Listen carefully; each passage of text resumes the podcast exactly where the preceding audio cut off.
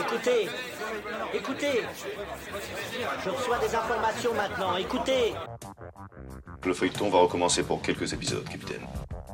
Nous ne sommes pas des robots, Sébastien, mais des êtres vivants. Voilà le pied d'Armstrong. Au centre et en bas de votre écran. Et il marche maintenant.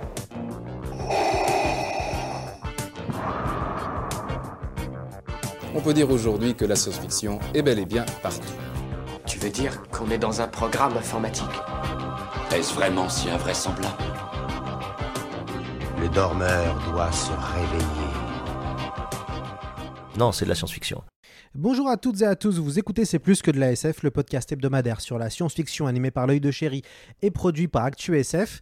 Cette semaine, on va parler euh, d'un film qui a fait beaucoup, euh, beaucoup parler, c'est le cas de le dire. On va parler de David Cronenberg qui revient euh, au cinéma. David Cronenberg vient de sortir Les Crimes du futur avec euh, un casting de rêve. Il y a Viggo Mortensen, Léa Seydoux et Kristen Stewart. Et on va euh, analyser, décrypter euh, ce long métrage qui fait beaucoup parler de lui. on aime, on n'aime pas. Ça va être intéressant de pouvoir échanger avec un, un, spécialiste de la question. Mais avant de le présenter, car vous le connaissez déjà si vous écoutez le podcast, on va écouter un petit extrait de la bande-annonce des Crimes du futur. Le temps est venu d'arrêter de voir. Le temps est venu d'écouter.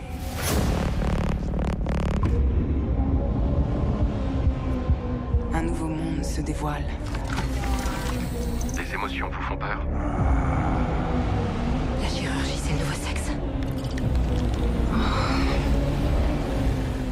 S'éloigne à grands pas de l'humanité. Ce sera une révélation. ce n'est pas très légal. Voilà, c'était un extrait de la bande-annonce Les Crimes du Futur qui est euh, actuellement au cinéma. Et pour euh, parler de ce film euh, avec nous, j'ai le plaisir de retrouver Fabien Demangeau. Fabien, bonjour à vous et bienvenue, re-bienvenue dans le podcast C'est plus que de la SF. Bonjour. Alors, vous étiez euh, déjà venu euh, nous parler de La Mouche. On avait fait euh, un épisode ensemble il y a maintenant un peu plus, d'un an. Le temps passe vite. Vous avez écrit l'essai La transgression selon David Cronenberg aux éditions Playlist Society, un excellent essai sur l'œuvre de David Cronenberg. Et donc, évidemment, pour moi, c'était évident de, de, vous inviter pour avoir votre analyse sur les crimes du futur. Alors, on va commencer assez simplement, Fabien. Qu'est-ce que vous avez pensé de ce film? Alors c'est un film de vraiment, alors pour le coup du, pur Cronenberg euh, euh, tel qu'on pouvait, euh, enfin tel que le film avait été présenté, c'est-à-dire un retour aux sources, aux sources du body horror, de l'horreur corporelle, avec toutes les thématiques qu'on avait dans sa filmographie des années 80-90. c'était un retour aux sources alors que les films des années 2000, hein, c'était quand même éloigné complètement de, cette dimension organique pour aller sur des choses qui étaient beaucoup plus, alors vraiment centrées sur la, la psychologie. Hein. Et là, on revient vraiment à, voilà, à la science-fiction, à l'horreur. Euh, après, euh, le film est assez intéressant parce que pour moi, il synthétise bien euh, presque les différentes périodes de l'œuvre cronenbergienne. Alors, comme je l'ai dit, niveau thématique, on est assez proche. On peut, on pense beaucoup, hein, on pense beaucoup à Existence, par exemple. Il y a des passages qui, rappellent aussi Vidéodrome, Crash. bon, il y a presque un petit côté, enfin, il y a une autocitation permanente dans le film. Hein. Euh, au niveau de, l'atmosphère, j'ai beaucoup pensé aux premiers euh, essais expérimentaux de, Cronenberg. Hein, euh, c'est très dépouillé en termes de, décor, en termes d'univers. On a une dimension qui est, presque une dimension qu'on pourrait avoir dans, des. Il y a un côté musée, hein, muséal dans le film. C'est presque une installation d'art contemporain. Voilà, donc il y, a, ce côté dans la mise en scène qui rappelle le côté expérimental de Cronenberg avec la dimension organique et, euh, et, puis une tendance vraiment dans ce film-là à avoir de, longs tunnels dialogués. Je trouve que le film est, peut-être un peu verbeux même. Euh, et quelque part, ça, ça rappelle aussi, euh, bah moi j'ai pensé aussi un peu à Cosmopolis. Donc c'est vraiment une synthèse. Il, est assez radical. J'ai trouvé pas forcément facile pour, le, plus grand public, on va dire. Disons que ceux qui sont pas forcément habitués à Cronenberg, commencer par celui-ci, ça risque d'être un petit peu, un peu difficile. Après, le film, moi, sur le coup, bon, euh, j'avoue que ça a été un peu déceptif. Mais plusieurs jours après, bah, il me reste en tête quand même. Et bon, c'est quand même un peu, euh, un peu sa force aussi, je pense. Alors, euh, peut-être on va, on va recontextualiser ce que fait David Cronenberg. Comme vous l'avez dit, ça fait un petit moment qu'il n'avait pas fait de film. La, dernière fois qu'il y avait un film de lui, c'était 2014. Où est-ce qu'il en est en ce moment dans sa carrière d'artiste pour vous, David Cronenberg? Bah, c'est vrai qu'on n'avait pas de, de, nouvelles depuis 8 ans entre Maps to the Stars et, euh, et donc ces, Crimes du futur. Et donc là, apparemment, bon, il serait, il serait reparti pour plusieurs projets. Hein. Je sais pas, vous avez pu voir un petit peu. Euh, il, a, il, a, il a un retour, une envie de retourner au cinéma. Alors une envie et peut-être aussi que les, les financements lui ont permis, parce que ça, revenait souvent en question, hein, euh, la difficulté de faire un film aujourd'hui euh, pour lui et ben dans son, prochain film, euh, apparemment serait il viendrait au thriller, je crois, avec euh, Vincent Cassel. Donc euh, aujourd'hui, j'ai l'impression que peut-être, alors est-ce que les crimes du futur peut s'interpréter comme une espèce de la boucle est bouclée? Je ne sais pas. En fait, c'est un peu la question que, je me suis posée en voyant le film, parce que en, synthétisant toutes ces, toutes ces idées, tout ce qu'il a pu faire dans sa filmographie, est-ce que ça serait l'envie d'un renouveau, une idée de clôture? Voilà, je pour l'instant, ça reste un petit peu, un petit peu obscur, je trouve, quand même. Dans euh, Les Crimes du Futur, un, on va dire un pitch et un concept assez intéressant, puisque euh, on évoque euh, le monde de la performance interdite. Euh, on va suivre le personnage de Saul Tenser, incarné par Viggo Mortensen, qui est un, un, performeur qui met en scène la métamorphose de ses organes dans des spectacles assez euh, étrange et, et, et assez euh, d'ailleurs sexuel. Il y a une véritable tension sexuelle euh, dans ce film. d'ailleurs, Les Crimes du futur on va dire, un, titre un petit peu mensonger parce que on sait il n'y a pas vraiment de futur, enfin il y a un futur mais il est montré d'une manière post-apocalyptique et finalement bon les crimes du futur on, avait l'impression de se retrouver dans un, film cyberpunk et il n'en est rien n'est-ce pas Fabien? Oui et puis même le terme crime est discutable parce que finalement, on s'attend à quelque chose. Euh... Alors, en plus, Cronenberg le dit très bien en interview. Hein, il a dit euh, ma vision, en fait, elle est, elle est pas négative. Mon film, ça montre pas, c'est pas, c'est pas une dystopie finalement. Enfin, il y a, y a une, un côté positif de l'évolution. C'est un, film aussi sur l'évolution des corps. Euh, et, donc, c'est vrai que le titre euh, paraît en, inadéquation finalement avec ce qu'il, euh, presque avec ce qu'il raconte. Et après, bon, on revient, Les Crimes du futur est déjà le titre d'un de ses premiers essais aussi, auquel, on, auquel le film fait d'ailleurs allusion. Parce que bon, il y a, y a l'idée euh, d'avoir voilà, ces personnages qui ont des nouveaux organes qui poussent, etc., était déjà évoqué dans ce film des années 70. Alors, est-ce que c'est une espèce toujours dans, vous savez, dans l'idée de, de l'autocitation, hein, je le disais tout à l'heure, euh, c'est un film dans lequel il y a beaucoup de passages qui sont des passages repris euh, dans, les, dans la filmographie de Cronenberg. Clairement, c'est des, scènes qui, qui, rappellent des films qui sont presque du. C'était pas lui qui, le faisait, on parlerait de plagiat. Hein. je, pense, je, pense par exemple à la scène où il est, Viggo Mortensen a, une, a cette ouverture dans le ventre et euh, où Léa Seydoux vient euh, bon, pratiquer un simulacre de fellation, on va dire. Bon, on est quand même très proche, par exemple, de, de Vidéodrome, des, pénétrations d'existence. Et le film joue beaucoup sur, l'autocitation. Alors peut-être qu'il faut voir aussi euh, dans, ce titre euh, voilà, la reprise aussi de, de ce qu'il a pu faire auparavant. Voilà, donc c'est vrai que ça, le, le titre ne correspond pas forcément à, aux, aux, attentes, on va dire, du spectateur. Peut-être vous pouvez un peu revenir sur le body horror, euh, qui était une des spécialités de, Cronenberg. Euh, en quoi c'est un peu le, le, maître du body horror, ce réalisateur? Ah, Alors c'est vrai qu'il... Bah, alors, D'ailleurs, il, il, est revenu euh, dessus sur la question. Je ne sais pas si vous avez pu voir ça dans les interviews récents, en disant qu'il faisait pas forcément du body horror, mais du, euh, euh, je sais plus, c'était beauty horror qu'il avait dit, enfin, euh, ou du body beauty, je ne sais plus exactement quel terme il avait employé, mais dans l'idée de dire que finalement, euh, pour lui, ces corps-là euh, sont beaux et pas monstrueux, euh, et que c'est presque erroné de dire que c'est de la monstruosité. Bon, je pense aussi il y a quand même une dimension un peu, un peu ironique de la, de la part de, de Cronenberg même si après l'interrogation est quand même, bon, cette interrogation-là est présente dans, dans son œuvre. D'ailleurs, on revient sur l'idée des, dans, euh, dans les crimes du futur du concours de beauté pour les organes. Hein. C'était déjà évoqué aussi dans Faux Semblant, hein, toujours dans, cette idée de, se citer euh, soi-même. Ben, c'est le maître du body horror. Il est arrivé dans les, euh, années 80 avec ce, gore qui était un gore vraiment de, l'intériorité des corps, euh, une, autre, manière de représenter le corps, aussi les mutations. C'était assez novateur à l'époque. Bon, j'avais pu dire qu'il y avait pas mal de, cinéastes aussi dans, les années 80 qui avaient fait des choses un peu similaires. Euh, mais Cronenberg avait vraiment fait la marque fabrique de son œuvre. Hein. Ça, revenait dans euh, énormément de ses films. pas tous, parce qu'il y a quand même toujours des exceptions, mais dans les années 80 et 90, euh, voilà, c'était quelque chose qui était très très important, cette vision de l'intériorité des corps hein, dans, l'œuvre de Cronenberg. Dans, votre essai, vous, vous, divisez le travail de, Cronenberg en trois parties, entre guillemets. Il y a la transgression corporelle, la transgression sexuelle et la transgression psychique. Est-ce qu'on retrouve ces trois transgressions-là dans, Crime of the Future pour vous? Oui, bah pour le, pour le coup, ça synthétise tellement toute son œuvre que je. Oui, oui, vraiment.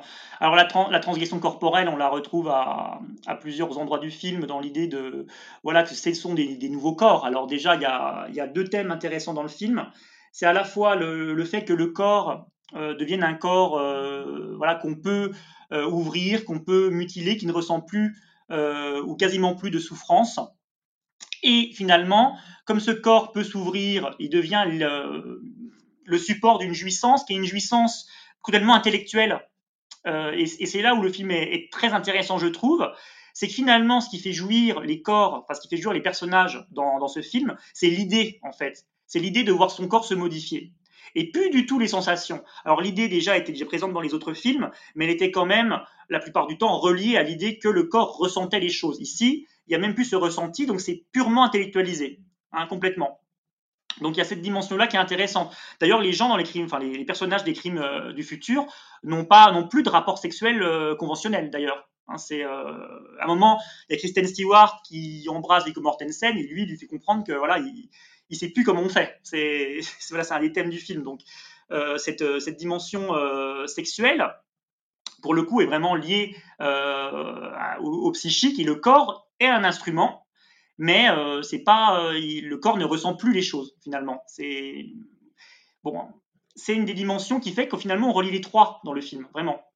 Oui, et puis il y a une, euh, en termes de, de, transgression, il y a tout ce concept que moi je trouve très intéressant, qui est de dire que la chirurgie est le nouveau sexe. Oui, oui, ce qui fait dire au personnage de, de Kristen Stewart, qui, bah, qui découvre aussi. Euh, alors, il y, a, y, a, quand même quelque chose de, de l'ordre de la, alors déjà de la performance, on en parlait tout à l'heure, euh, quand on voit le film, si on, voilà, il y a beaucoup de références à des artistes, euh, à, des, à des performeurs. On peut penser à Orlan, on peut penser à Sternac pour les, la scène des oreilles. Hein, euh, c'est Sternac.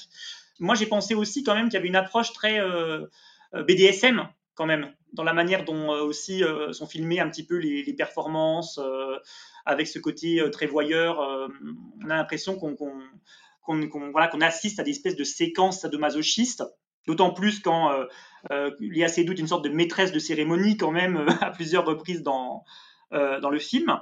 Et puis quand, euh, bah, quand Kristen Stewart, euh, elle, découvre bon, ces, scènes un petit peu érotiques et qu'elle dit elle-même que elle aurait voulu qu'on lui ouvre aussi le ventre. Donc il y a, y a quand même cette, voilà, cette dimension, ce côté initiatique dans le film.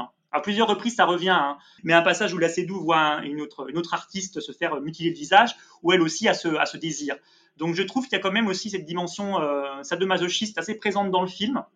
Euh, le film, d'un point de vue narratif, est assez, euh, euh assez faible, en fait. C'est-à-dire qu'on est plus dans un film d'ambiance et d'atmosphère que dans un film où le scénario est important. Et, et du coup, moi, c'est quelque chose que j'ai ressenti. Ça veut dire que le côté méta est laissé de côté. On ne sait pas du tout hein, comment cette société est arrivée à, ce moment-là, pourquoi des êtres humains ont des des, organes qui leur poussent dans, dans, le corps. Par contre, là où le film, moi, je trouve assez intéressant et assez fascinant, c'est sur cette ambiance, sur cette atmosphère. Et, et c'est là où je trouve qu'il y a la force de, des crimes du futur. Bah, c'est un, film qui est assez. Euh, moi, j'ai trouvé très désincarné. Je l'ai trouvé très, euh, très froid. Alors, pour, pourtant, il y a quand même de l'humour.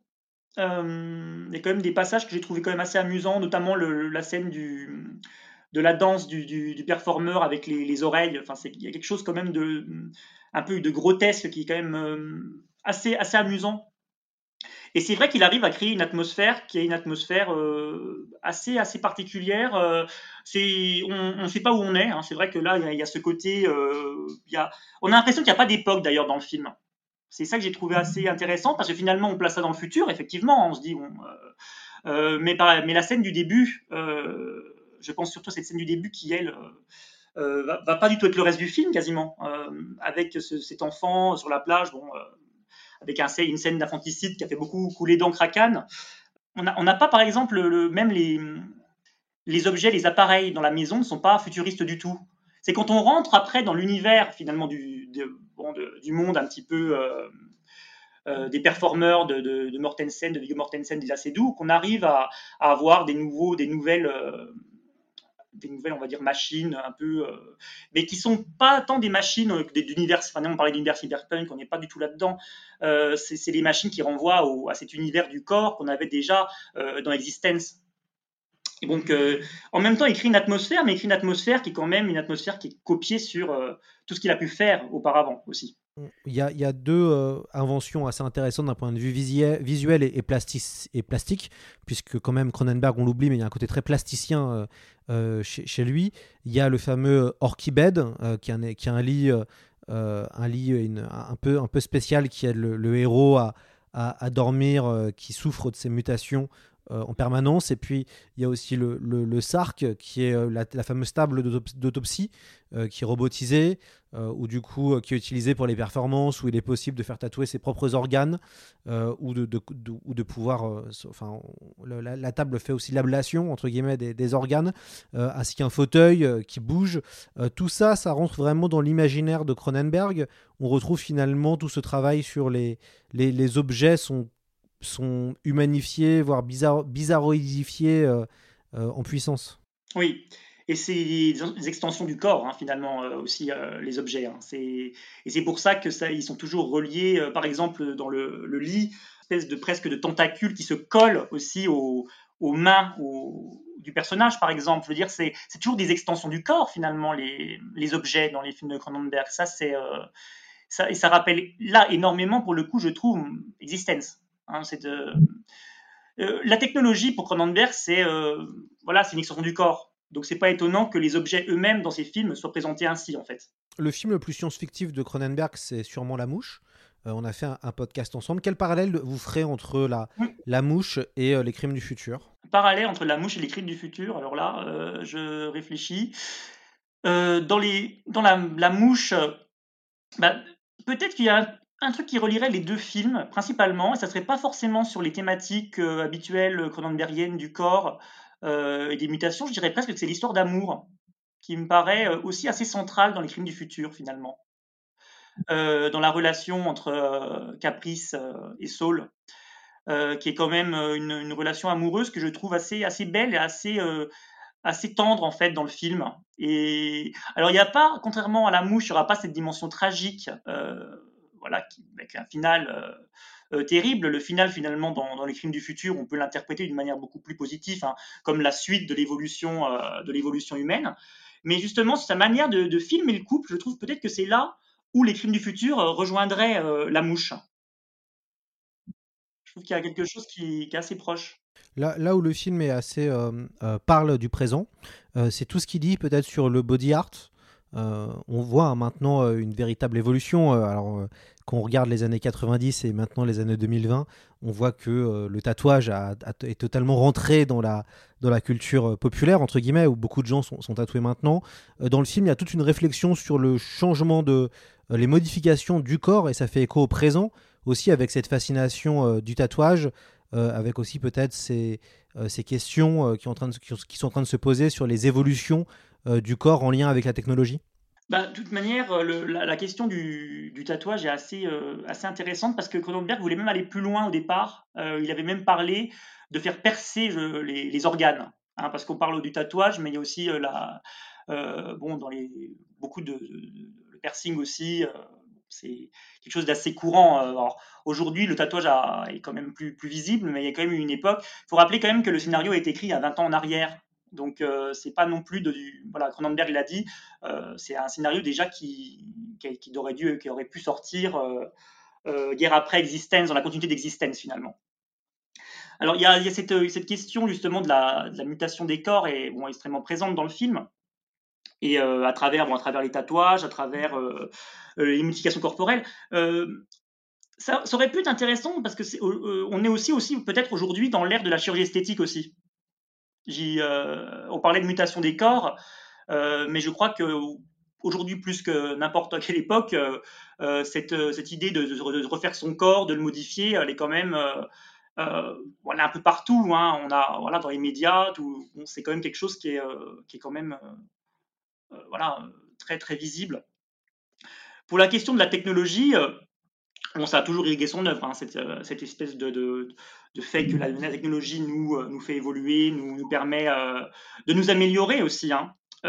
bon, c'est oui, je pense que c'est des questionnements qui, qui, ont traversé son œuvre et qui sont toujours et qui seront toujours d'ailleurs d'actualité. Il y a deux autres thèmes, hein, autres que le corps mutant. Euh, le film évoque le transhumanisme et évoque aussi l'écologie, puisque euh, on est dans un monde post-apocalyptique où euh, l'humanité souffre et où, les humains ont dû évoluer face à la pollution. En tout cas, c'est ce qui est, c'est ce qui est expliqué. le transhumanisme et l'écologie, est-ce que c'est des thématiques qu'on retrouvait dans d'autres Cronenberg? Le transhumanisme, oui. L'écologie, j'avoue que pour moi, c'est quand même un peu la première. euh, où Cronenberg l'aborde vraiment euh, frontalement.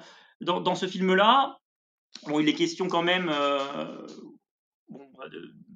on nous explique très très clairement que voilà que pour évoluer, les, êtres humains maintenant vont eux-mêmes euh, pouvoir transformer leur corps et manger leurs propres déchets. C'est quand même une idée de cinéma quand même très très intéressante. avant ce film-là, j'ai comme ça, en venant, je, en reprenant l'œuvre de Cronenberg, j'ai pas, pas l'impression qu'il ait déjà traité dans aucun de ses films de cette question de, l'écologie. Euh, bon, d'ailleurs, ça commence sur le, bateau Ishwid au début du film. Hein, là, on nous montre déjà un monde qui est un monde pollué, un monde où finalement il n'y a plus, a plus grand chose. Et c'est aussi peut-être pour cette raison qu'il qui filme aussi quand même des lieux. Hein. Alors, il a tourné le film en Grèce. D'ailleurs, il a tourné le film en Grèce, c'est quand même une ville extrêmement polluée. Je trouve ça quand même, euh, même si, bon, à Athènes, Athènes hein, enfin, c'est euh, une ville qui est extrêmement polluée, dans des endroits qui sont, euh, voilà, un petit peu des, taudis, des, des, des, entrepôts désaffectés. Enfin, il y a un côté, on a l'impression que voilà, le, monde dans le film est complètement à sa perte. Et donc, comme le monde à sa perte, forcément, les personnages, pour évoluer, ben, doivent eux-mêmes consommer finalement, euh, consommer finalement leurs propres euh, leurs propres déchets plastiques quoi. Ça bon c'est quand même quelque chose de alors qui pourrait être nihiliste qui pourrait être euh, vraiment très pessimiste en fait sur la condition du monde mais, il appelle quand même à un regard il appelle à une évolution. Ça veut dire que malgré le fait que ce monde est en perdition il y a peut-être quand même une possibilité d'évoluer et de faire évoluer aussi ce monde. Donc là je trouve aussi que le, sur cette question-là, le film est assez intéressant. Et ce qui, est euh, d'autant plus amusant, c'est qu'on est en, en, 2022, et donc en 2022, c'est l'année où euh, se situe un grand film de science-fiction et aussi un grand roman de SF qui est euh, Soleil Vert. Et dans Soleil Vert, il y a toute la question de manger finalement les déchets, donc enfin en tout cas manger les, humains. Et, et, je trouve ça rigolo que ce film sorte l'année où se situe Soleil Vert, qui abordait ces questions-là aussi. Et peut-être que ce que. Bon, Cronenberg n'a pas parlé comme euh, référence, mais bon, pas dit qu'il n'est pas pensé. Hein. Je pense que quelque chose. On, retrouve un acteur qui quand même revient maintenant souvent dans sa filmographie, euh, c'est Viggo Mortensen. Peut-être pour un peu nous, nous, nous parler. Euh, alors chaque acteur, enfin chaque réalisateur a des fois des pygmalions. Euh, évidemment, on pense à Scorsese avec soit Robert De Niro, soit Leonardo DiCaprio. Viggo Mortensen, c'est un peu le pygmalion en ce moment de, Cronenberg. pourquoi justement Qu'est-ce que comme, comme Parlez-nous un peu de ce rapport entre cet acteur et, et ce réalisateur. Alors, ce qui est intéressant dans Les Crimes du futur, c'est que c'est la première fois que Viggo Mortensen, dans un film de, Cronenberg, euh, bah, fait autant penser à la figure de, Cronenberg d'ailleurs. Il finit presque par lui ressembler en fait par moment dans le film. C'est assez euh, chose d'assez troublant. Là, on est quasiment dans le, dans le dédoublement, je trouve, dans les crimes du futur. Ce n'était pas le cas dans les films, euh, dans les films précédents. au départ, quand David Cronenberg a tourné History of Violence, hein, c'est la première collaboration avec, avec Viggo Mortensen, c'était bon, un film qui était. Alors, je dis bien en apparence assez classique, hein, euh, mais dans lequel il y avait quand même cette question de la, dimension, on va dire, un petit peu euh, euh, de la dimension complexe de l'être humain, de la psyché humaine qu'on retrouve bon, dans, les, autres œuvres de, Cronenberg. Et dans les premiers films, finalement, avec qui il a tourné, hein, je parle Les Promesses de l'Ombre et List of Violence, même s'il y a une dualité hein, dans, la question du, personnage, on restait encore dans quelque chose qui était assez grand public hein, finalement. ces films-là, je dirais que c'est un peu fait partie des films grand public, on peut dire de Cronenberg, ceux euh, que les que dire les amateurs de pas forcément de, de films un peu euh, un peu expérimentaux, type ou plus expérimentaux comme Vidéodrome ou Crash, voilà. irait plutôt voir cette partie-là de sa, filmographie. dans Dangerous Method, après, bon, il a, il a interprété le, personnage de, de, Freud, qui était aussi quelque part un double de Cronenberg. Alors, j'en bien un peu là-dessus, c'est assez intéressant, c'est que finalement, dans, dans Dangerous Method, la question de, voilà, il y a Freud et, et Jung. Jung est présenté comme le, voilà, la, modernité hein, et, euh, euh, bon, Freud reste coincé finalement dans, ces mêmes euh, concepts, on va dire psychanalytiques, de lesquels il, il, démordra pas. Et à la fin du film, ça nous montre Jung perdu, mais Freud qui est toujours là et qui est toujours comme un rock présent. Et finalement, c'est un peu la posture de Cronenberg dans le, on va dire dans le, cinéma un peu de genre aussi. Hein. Finalement, on, a beau dire que euh, il fait toujours. Alors, il, a déçu. Euh, enfin, dans les années 2000, on a, les, fans de la première heure ont été déçus. Aujourd'hui, il revient à l'organique. Euh, certains se disent déçus, mais finalement, il est toujours, il est toujours là, toujours présent, et on en parle toujours beaucoup. Donc, il y a peut-être un côté, voilà, une espèce de dimension un peu de, double, je trouve, dans, ce que Cronenberg propose à Viggo Mortensen. Et la figure de l'artiste également dans le, dans le dernier film, bon, on pense aussi à Cronenberg pour ça. Hein. Il, y a, toute une question sur qui est, euh, qui est l'artiste finalement dans le film. Est-ce que l'artiste est celui qui, euh, alors c'est, la question du film de futur, est-ce que l'artiste est celui qui euh, donne son corps, ce que fait Viggo Mortensen, ou est-ce que c'est celui finalement qui, bah, qui, le, qui le met en scène voilà, c'est et donc dans ce cas-là, c'est assez doux.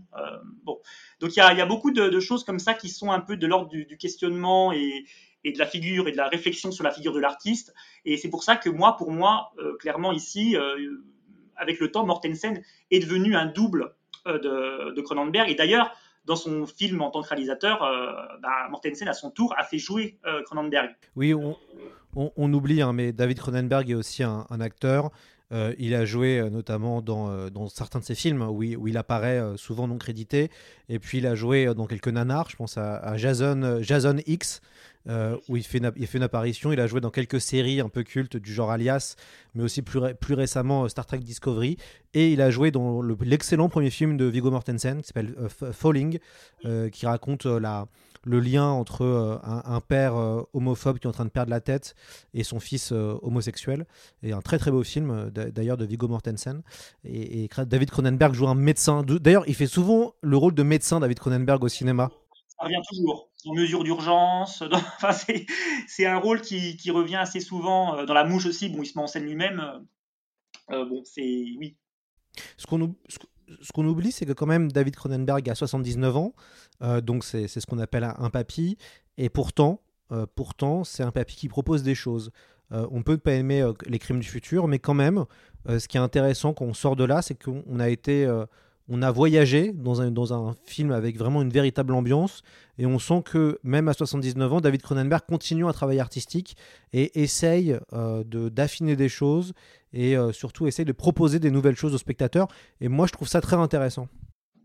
Oui, il propose des choses. Euh, c'est pas, on peut pas rester insensible au film. Ça veut dire que même si on le rejette, euh, moi je trouve qu'il y a quand même des images qui restent. C'est, euh, il y a quand même une scène de, bon, je vais pas spoiler la fin du film, mais la scène finale de, l'autopsie est quand même assez extraordinaire, je trouve, vraiment. Enfin, euh, elle est assez puissante.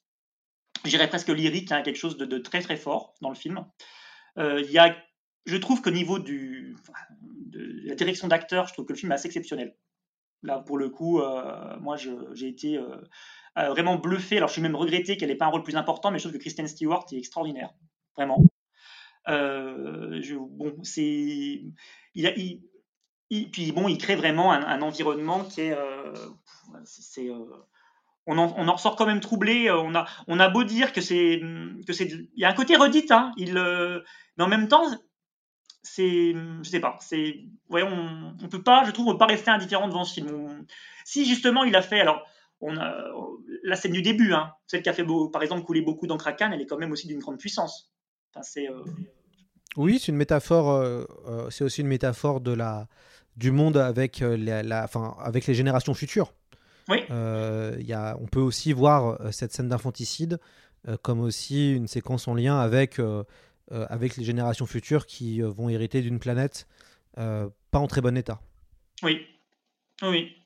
moi, ce qui m'a aussi plu, même si j'ai été très frustré, moi, quand même, j'étais frustré par le, manque de méta du film, par une fin que je trouve assez déceptive et assez frustrante. Mais par contre, ce que je trouve assez fascinant, c'est toute la tension sexuelle qui se dégage du film. Euh, notamment euh, grâce à Kristen Stewart, qui est assez incroyable. Et c'est vrai que je trouve qu'il y a une véritable tension sexuelle, tension sexuelle qu'on retrouve dans d'autres films, hein, évidemment, de Cronenberg. Euh, je pense notamment à Crash, hein, voilà. mais il y, a il y a une vraie tension sexuelle et ça, et, du coup, cette tension-là, on va dire, ajoute au côté étrange et, même malaisant du film. Bah, autant, je, autant je suis d'accord pour dire que la, dernière partie du film, avec cette question un petit peu de, on, serait presque un petit peu dans mes euh, retournements de situation, euh, le côté euh, qui qui sont les méchants, qui sont les gentils, etc. Enfin, il y, a quelque chose d'un petit peu qui est un peu alambiqué, je trouve inutilement. Je sais pas. Enfin, c'est, j'ai pas été convaincu par la, résolution de, tout ça. En fait, je trouve que là-dessus, le film est un peu confus, se veut confus aussi. Hein, enfin, clairement. Euh, mais sur la, question de la, sexualité, oui, euh, alors on, pense beaucoup à, Crash, euh, forcément, parce que ici, on a aussi cette, cette, idée de, d'altérer le corps pour le rendre attirant. C'était quand même la problématique principale de, Crash. ici, on a cette même, érotisation du corps, du corps mutilé, du corps, on va dire, du corps altéré, et aussi même, et là peut-être que ça va encore un peu plus loin, euh, la, sexualisation euh, de l'intérieur du corps, vraiment. Euh, dans ce cadre-là, la, scène où, où, Mortensen se fait pénétrer chirurgicalement devient une scène d'acte sexuel, clairement. Hein. c'est filmé comme tel. Les expressions de l'acteur, le côté presque orgasmique. Et en même temps, c'est une performance, c'est presque pornographique. Hein. Les gens assistent à ça, regardent le spectacle, c'est un spectacle qui devient pornographique. Et là où, c'est assez intéressant, c'est le passage où, euh, Seydoux, et, et Mortensen se retrouvent aussi à, jouer ensemble avec la, machine à, se couper. Et, euh, au moment où lui euh, prend sa part et devient un petit peu le maître et coupe à son tour sa, partenaire, en disant que cette fois-ci, bah, ils le garderont pour eux. Et finalement, il y a quand même encore une part d'intimité qui ne va pas être exposée. Donc voilà, c'est très, euh, c'est très troublant et c'est assez. Euh, puis bon, le personnage de, Kristen Stewart, oui, euh, qui, explore finalement, bah, qui explore en fait sa sexualité dans le film, je trouve, enfin, ou qui la découvre du moins. On va maintenant écouter quelqu'un parler du film. on, le connaît, hein. ceux qui écoutent les podcasts connaissent bien Mehdi Achouch. Mehdi Achouch, c'est un maître de conférence en études de cinématographique anglophone à l'université Sorbonne Paris Nord. Il est venu dans plusieurs de nos émissions. Euh, c'est un, professeur brillantissime. Il a participé au, MOOC Dune et à Tout sur Dune. Et donc Mehdi, c'est aussi un peu le rabat-joie. C'est lui qui aime bien critiquer euh, les, franchises et les films. Quand il vient sur le podcast, c'est lui qui va voilà, porter une parole un peu contradictoire.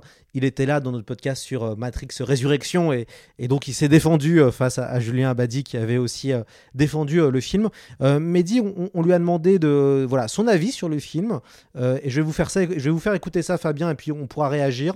Euh, ça dure 3 minutes et Mehdi nous explique pourquoi il n'a pas aimé ce film.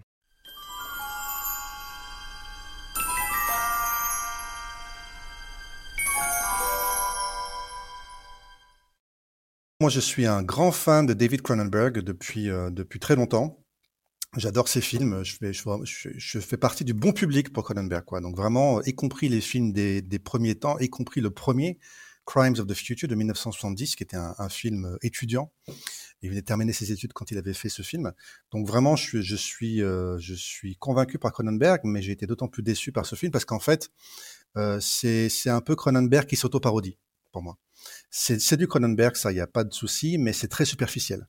Euh, il a coché toutes les cases, mais sans approfondir aucune de ces cases. Il revient vraiment au film des années 70 et 80-90, le body horror, la pénétration du corps par la technologie à travers de nouveaux orifices, le fétichisme technologique, notre désir viscéral lié à la technologie, la fusion homme-machine. Donc là, c'est, on est vraiment totalement dans le Cronenberg d'autrefois, et surtout Crash. Il y a vraiment un, rapport euh, évident à, Crash, mais c'est, Crash était un chef-d'œuvre d'après moi, tandis que là, finalement, c'est un, c'est une redite. au, mieux, je pense que ce qu'on peut dire, c'est qu'il n'a rien de nouveau à nous dire. Euh, Cronenberg. Donc, c'est un Cronenberg qui avait décidé, euh, après Existence, de se tourner vers un autre type de cinéma. Après 30 ans de films de science-fiction ou de science-friction, de science-frisson aussi, on peut dire. Il avait décidé de se renouveler et je pense qu'à posteriori, c'était une excellente idée. Donc, il avait fait d'autres types de films. Euh, et puis là, je ne sais pas pourquoi, il a décidé de revenir, d'exhumer un script euh, qui datait des années 90, de l'époque justement de Crash et Existence. Or, je pense qu'il est vraiment passé à autre chose dans sa tête, dans son travail, dans son art, Cronenberg, et que c'était pas forcément une très bonne idée de revenir euh, à ses premières amours. Hein. Je crois que ses premières amours, il faut savoir les, les dépasser.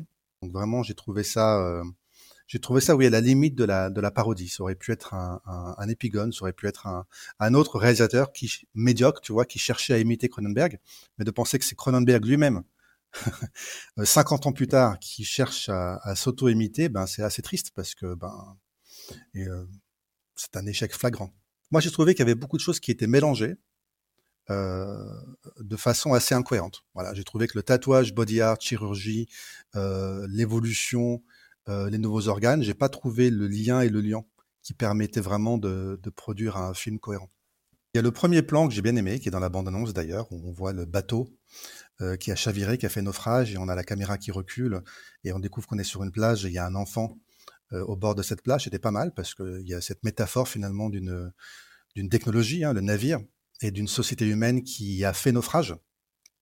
Euh, donc ça, du coup, et en plus l'enfant est, un, on va découvrir que c'est un mutant, donc on a un peu le, le passé et l'avenir quelque part qui se résume en un plan. Et ça, tu vois, ça c'est ce que j'aime chez Cronenberg notamment. C'est un grand cinéaste parce qu'il est capable de dire beaucoup de choses avec un plan, un plan qui euh, qui est très simple finalement, mais qui qui est signifiant. Or, dans ce film, j'ai pas vu d'autres plans, j'ai pas perçu en tout cas d'autres plans aussi intéressants que celui-là. Au contraire, c'est un film qui est vraiment porté par des dialogues. Donc c'est vraiment le cinéma de base, quoi. C'est les dialogues, assez pompeux, assez prétentieux. J'en avais marre, tu sais, on n'arrête pas de nous, mentionner euh, Conrad, The Heart of Darkness. Euh, et donc euh, l'intrigue, c'est une excuse pour avoir des personnages qui discutent et qui parlent, qui nous racontent que la chirurgie, c'est le nouveau sexe. Voilà, et qui nous disent des choses comme ça, et qui les répètent encore beaucoup et beaucoup. Donc vraiment, qu'est-ce qui serait à sauver du film? Oui, les plans peut-être de, de, de, des rues européennes la nuit euh, dans ces venelles euh, qui sont bien graffitées, qui sont bien poisseuses, qui sont bien un peu décadentes. Voilà, il y a presque une certaine atmosphère qui pourrait en surgir. Mais au-delà, je je vois pas quoi sauver d'autre. Voilà, alors c'était euh, la critique euh, assez euh, sévère de, de Mehdi Mehdi qu'on adore évidemment et qu'on remercie d'avoir fait le bad guy, d'avoir fait celui qui, critique le film. Évidemment, vous pourrez lui répondre sur les réseaux sociaux. Mehdi est très avenant, il n'y a aucun problème pour pouvoir discuter avec lui. et puis c'est toujours un, plaisir de, l'écouter. C'est quelqu'un de, charmant et de très, de très cultivé. Et puis nous, ce qu'on aime dans le podcast, c'est d'avoir les différents avis. Donc ça, ça vous permet aussi aux auditeurs de eux-mêmes se faire leur avis et puis d'aller voir le film. On encourage évidemment les, les auditeurs à voir le film et puis pour après soit répondre avec nous, soit réfléchir autour de ce qu'ils ont vu. Qu'est-ce que vous en avez pensé, Fabien, de la, critique de Mehdi? Bah, Il a pas tort, hein, mais. c'est un peu non mais c'est un peu c'est bon je serais je serais pas moi j'ai aimé le film euh, bon je suis un peu vendu à Cronenberg aussi peut-être euh, mais euh, sur certains aspects oui oui ce côté euh, ce côté synthèse de l'œuvre ce côté retour aux sources euh, et je parlais d'autocitation, euh, oui, effectivement, euh, il y a un côté quand même par moment un petit peu best-of de, ce qu'il a pu faire, de ce qu'il a pu faire auparavant.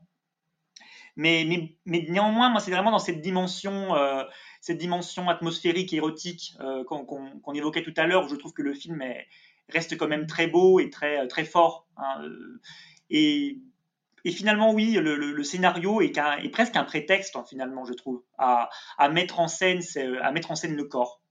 Euh, encore peut-être plus que d'habitude. Hein, c'est un film qui est centré sur euh, l'exploration vraiment euh, du corps, de l'intériorité du corps. Et je pense que dans ce cadre-là, il a peut-être jamais été aussi loin. Il a peut-être jamais montré autant l'intériorité du corps. Alors, euh, vu que David Cronenberg revient aux affaires, hein, Fabien, ça veut dire qu'il va falloir euh, augmenter votre, votre excellent essai, essai La transgression selon David Cronenberg dans le futur? Pourquoi pas? Pourquoi pas Parce que je pense qu'on pourrait intégrer les, crimes du futur à, environ euh, toutes, les parties du, livre. Hein, vraiment, c'est euh, c'est un film euh, qui, demeure, je trouve, quand même intéressant.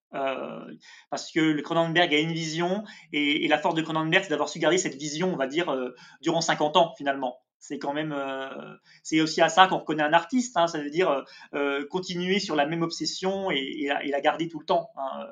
Donc oui, il revient, il a fait autre chose. Finalement, j'ai quand même essayé de montrer que c'était pas si différent finalement ces films des années 2000. Hein. là, il revient vraiment aux fondamentaux, mais bon, il a toujours parlé de la même chose quand même au début des années 2000, euh, Cronenberg est, on va dire, est devenu un réalisateur grand public avec, euh, avec ses, polars ou ses thrillers. Je pense à History of Violence, euh, Les Promesses de l'ombre aussi. Et puis Dangerous Method, qui était un affrontement entre deux figures connues de la psychanalyse. depuis Cosmopolis, Map to the Star et surtout Les Crimes du futur, on se rend compte que Cronenberg ne cherche plus le grand public. Il va plutôt faire des films vraiment indépendants, des films qui sont pas faciles d'accès. Comment vous expliquez ce changement euh, voilà, entre euh, avant cette envie d'aller euh, vers le plus grand nombre et là maintenant retourner dans un travail plutôt, j'ai l'impression, intellectuel je pense qu'il faut reprendre ce que disait Cronenberg au début de sa carrière, quand il était dans l'expérimental. Cronenberg, il avait, on, a déjà parlé, hein, le désir d'être un écrivain. Il, se fantasmait un petit peu quand même en, écrivain obscur, hein, il le disait lui-même. Donc pas forcément quelqu'un qui aurait une grande, visibilité, mais il s'est dit, il dit au bout d'un moment, si je continue de faire de l'expérimental et des choses comme ça, bon bah, je jamais ma vie. Hein, et bon, euh, de fil en aiguille, euh, Frisson a quand même été un, un beau, un beau petit succès à l'époque, hein, dans les années 70. Et avec le temps, de fil en aiguille, il a pu euh, monter des projets, on va dire, voilà, plus, plus grand public, tout en gardant quand même sa patte et ses, idées, ses obsessions.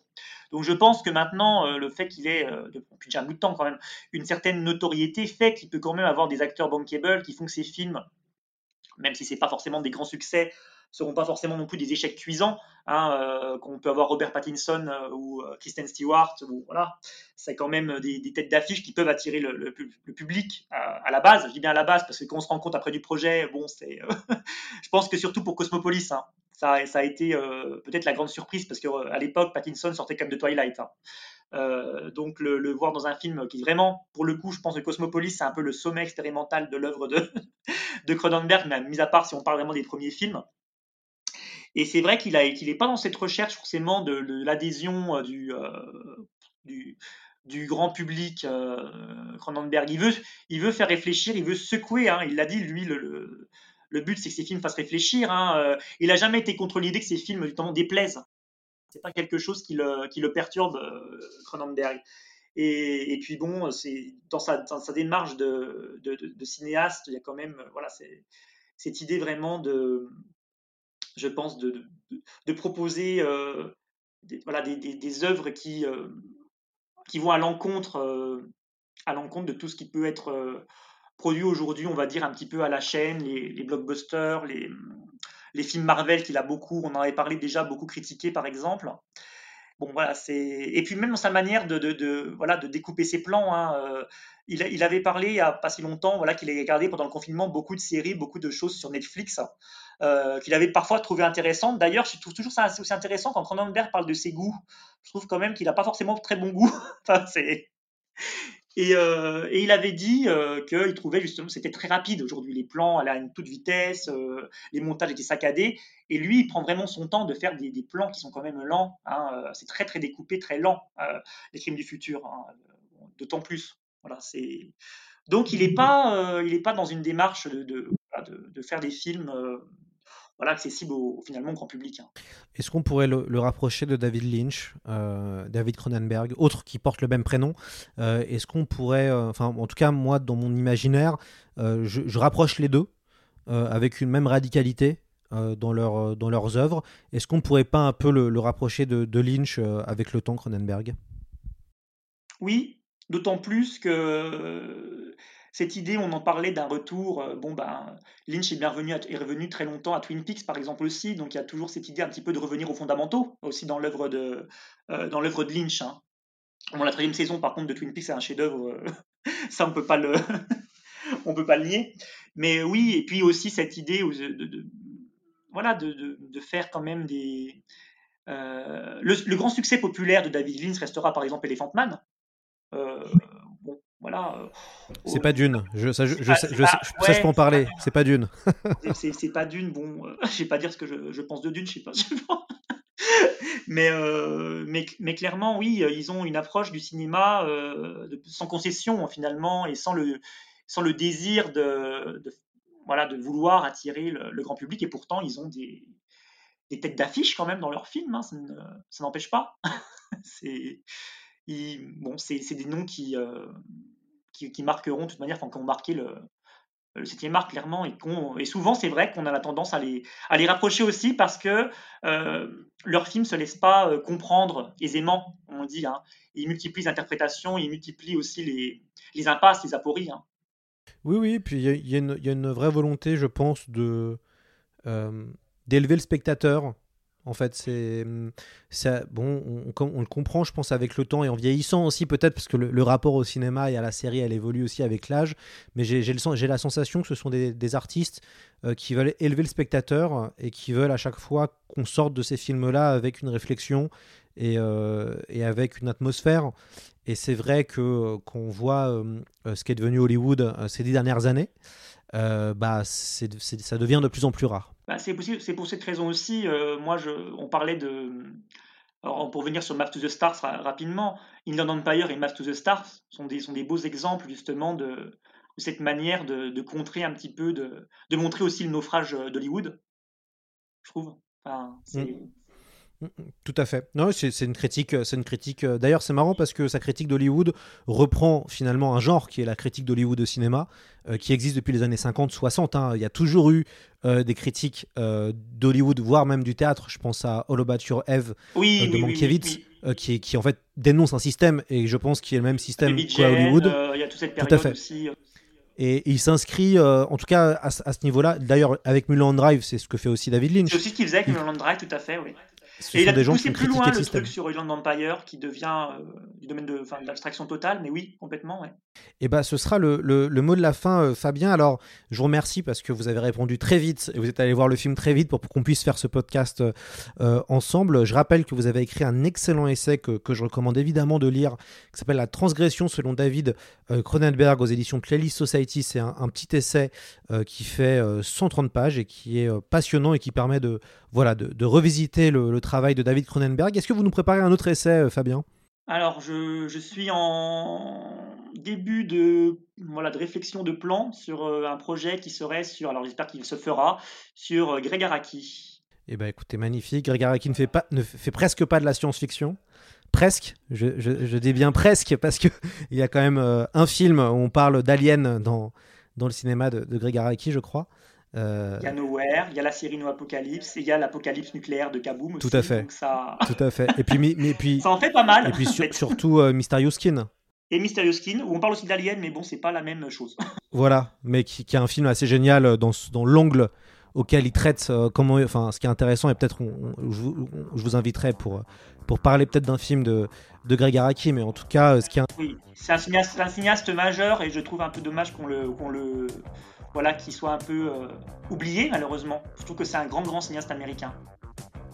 Bon, en tout cas, on a pris, on a pris rendez-vous et puis vous, vous, nous tiendrez au courant de la sortie et on essaiera de faire, de faire un podcast évidemment euh, ensemble. Merci beaucoup Fabien et puis euh, je vous dis à la prochaine. Merci, au revoir.